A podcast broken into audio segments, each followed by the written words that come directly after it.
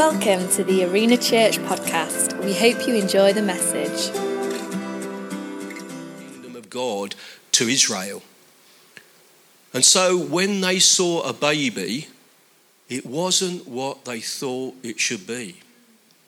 It wasn't the answer they were looking for because they were slaves to the Romans. They were under oppression. They knew what it was. So they were hoping for a king to come who would come and make a difference and would step out and destroy the Romans and oppression and all the yoke of slavery they lived under.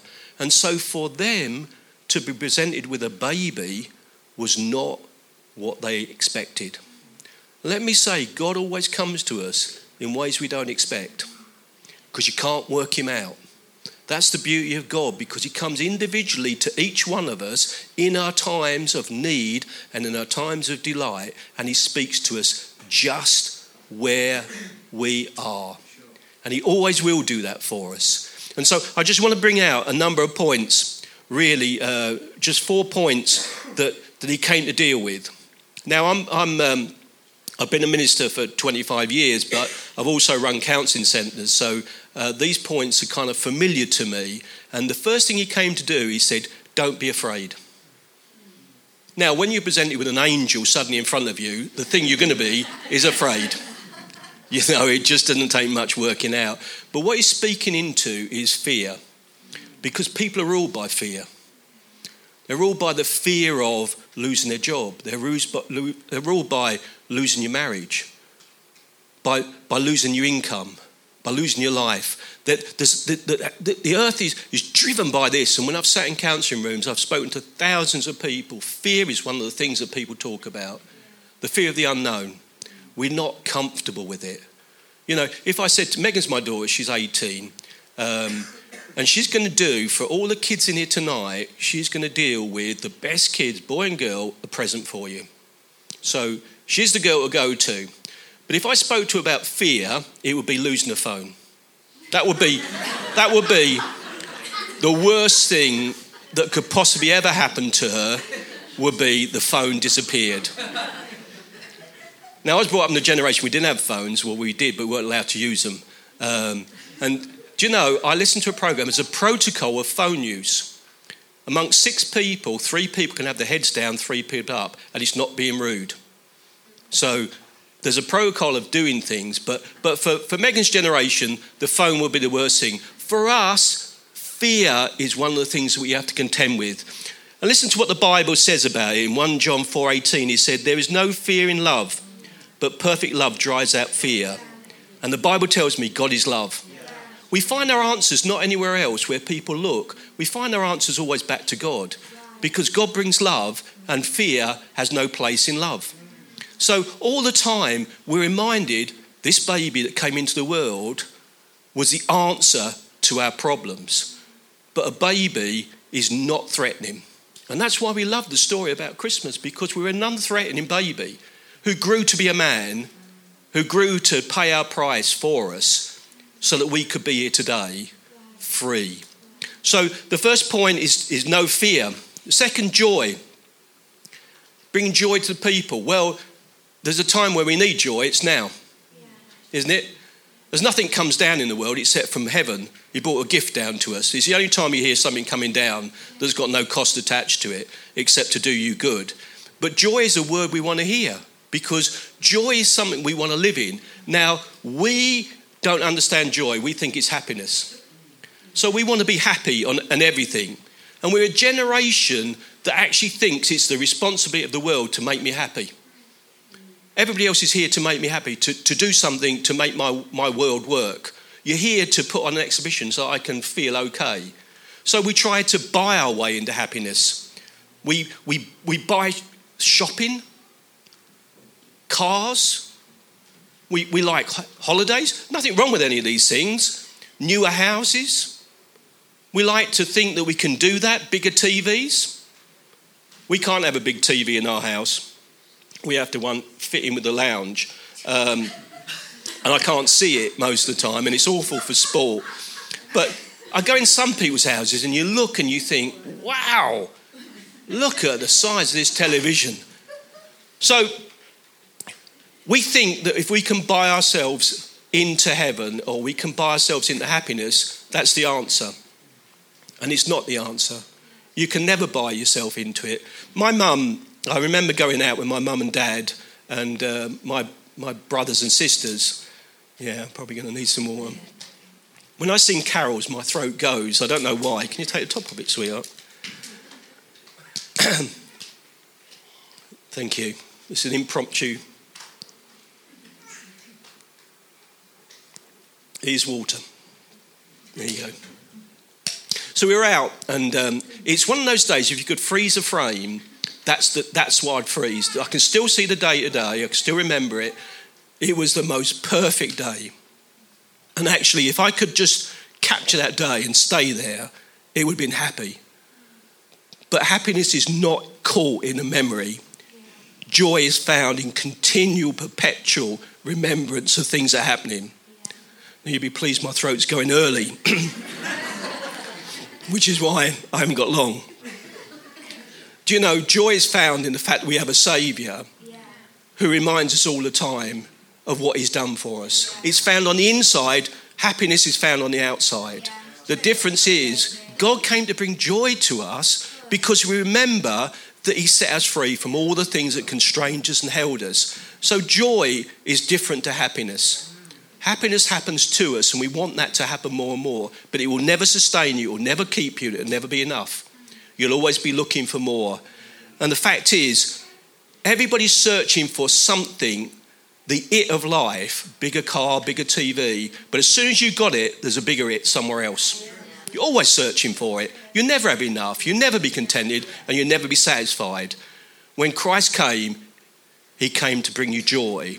And that satisfies all the time because it's like a well that springs up within us and it continually brings freshness to us. And when we're at our worst, we're at our best in Him.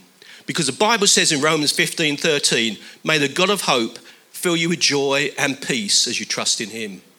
Takes us back again, as you trust in Him you find joy and peace. You can't find joy on your own, it's only found in God. Bible tells me in Romans, you can only find peace in God. You can't find it anywhere else in this world. And so people are looking for joy. They're looking for hope because it's hopeless in some situations. Some people don't see a way forward. They, they're caught in a hopeless situation. Now, Danny's poem about let, let he who has hope leave it here at the gate is one of the, the, one of the lines that's the most daunting because when you live a hopeless life, you've got nothing. But in God, we have a hope. In this baby to become a man, we have a hope. So we find joy, peace. I read in the New York Times that um, it said in the last 3,400 years, there's only been 268 years with entire peace. Every other time, We've been at war. One nation against another nation. For what? Land? That's what we fight for. But you know, people are in conflict all the time. They're in conflict in their relationships. They're in conflict in their marriages. They're in conflict in their workplace. They're in conflict in their mind because they have no peace. Well, you're not going to win the prize.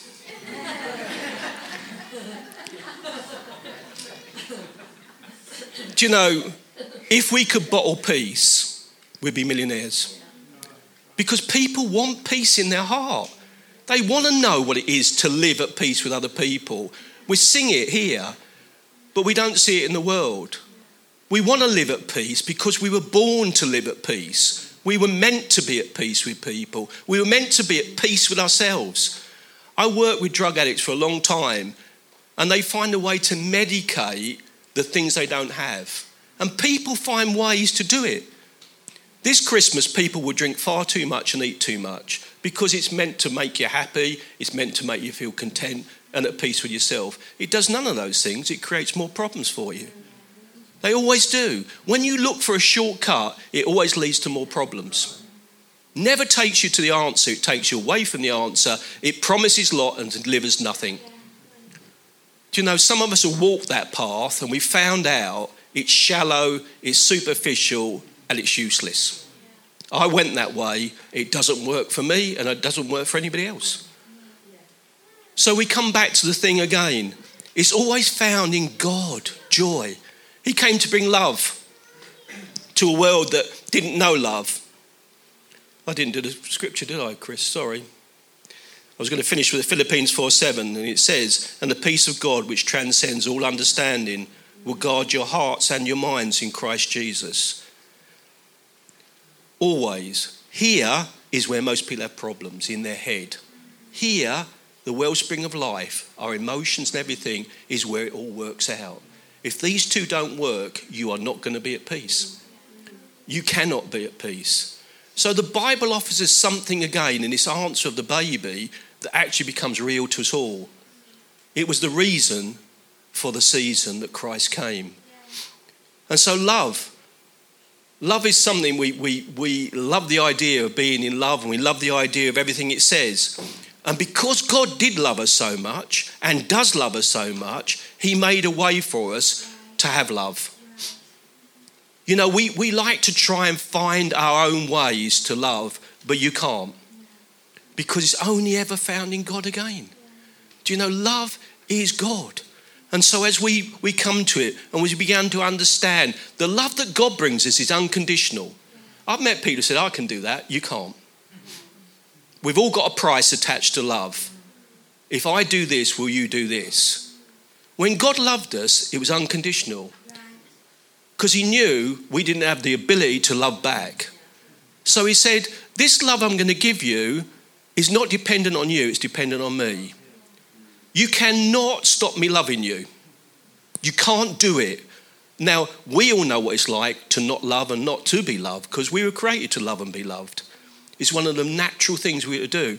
But when God did it, He said, I can't love you any more or any less. When you're bad, I still love you. When you're good, I still love you because I love you. And there's no conditions on this. It's, it's, it's, it's priceless. It's lavish. It's, it, it's, it's so, so incredible, this love, that we, have, we, do not, we don't know how to deal with it. But, but when we glance and get hold of God, we begin to let love flow through us. We begin to love as we should do. So, this is what Romans 5 8 says in the message. But God put his love on the line for us by offering his son in sacrificial death while we were of no use to him whatsoever. Isn't that incredible? He didn't say, You can do something for me, because that's what a lot of things people think love is about. This kind of word that we say, Well, if you love me, you should know. If you're a man here and your wife says, Just go and surprise me, you're already thinking, I'm in for a beating, because I don't know how I'm going to do it. You know what I like? No. If you love me, you'd know. I'm really now really in problems. And you know the one we saw? Yes.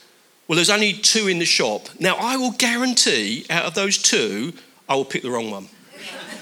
Guaranteed. Because for me, every time I try and do it right, I get it wrong. I'm, our brains are wired differently. I think, let's go out shopping, we'll buy the first thing, we've done. Isn't it? Now, this is completely strange to you women because I have watched, and, and I think Jeanette has hidden things in the first shop to go back at the end in case that's the one she liked. So we have to go to 15 other shops to convince her that the first one she saw was the one that she really wanted. She said, I don't understand that. And she says, Why don't you enjoy shopping? Why don't you look more happy? I mean, I, I, so anyway, I'm a man. So uh, unashamedly, I don't understand shopping. I don't know what you get out of it. Just be clear, go and buy it, let's go home, and let's put sport on. Because then we're on. Okay. Now let's tie this all in because there is a real reason for this. This baby Jesus come into the world. I said it because this baby was going to grow to a boy and a man. He grew in favour and stature with God and with man. He grew from a sinless baby to take the sin of the world on his shoulders. He came with a reason, and down the, down the tunnels of time, he saw you and me, and he said it was worth it. And he still says it today. It was worth it. And when Josh said he came for every man, that's exactly what he did. Every man, woman, child, boy, or girl Because you know, when you strip it all away, take the money away, take the pomp away, take the robes away, take the royalty away, take the bigness, the, the intellect, we're all men and women, boys and girls. And God loves us with a passion. And He decided He was going to do something about it. He said, It's not enough to say it, I'm going to demonstrate it. I'm going to send an answer into the world. This baby became the answer. They didn't see it, they saw a baby. And often that's what we see today. We come to sing some songs about a baby, but that's not the reason for this season. The reason is a Saviour came into the world to save us, to make a way back to God because there was no way we could pay it or earn it or make it on our own. But what He did was saying, I love you so much, I'm not going to leave you. And today, when God's whispering to you, as the angel spoke to them, when He's talking to you, He's talking to you about where you are today. And He's saying, Do you want, do you want to live this way? Do you want to stay where you are? There's a better way, and I've come to offer it to you today. I've come with the offer of life, of hope, of joy, of love, of peace. It's there for you. You have to take it. That's all He's ever asked you to do. Just accept me. And that's what he's come today. The message of the baby was a message of salvation to the world, but it demanded something from us to say, I don't want to live like this anymore. I don't want another Christmas where we buy our way through and then we're in debt in January and we, we kind of looking forward to what, what's next? The next holiday, the next car, the next thing. So, this is a time for us to really grasp hold of what this is all about Christmas. It is about a baby that became a man that went to a cross to pay a price for you and me, that we could live truly in faith and in hope. So I wonder if we might just bow our heads and uh, while every head's closed, well, every head's closed, or if your head's closed, I'm sorry you've not heard a word of this. Um, but while every head is bowed and eyes are closed, if this is what you want today,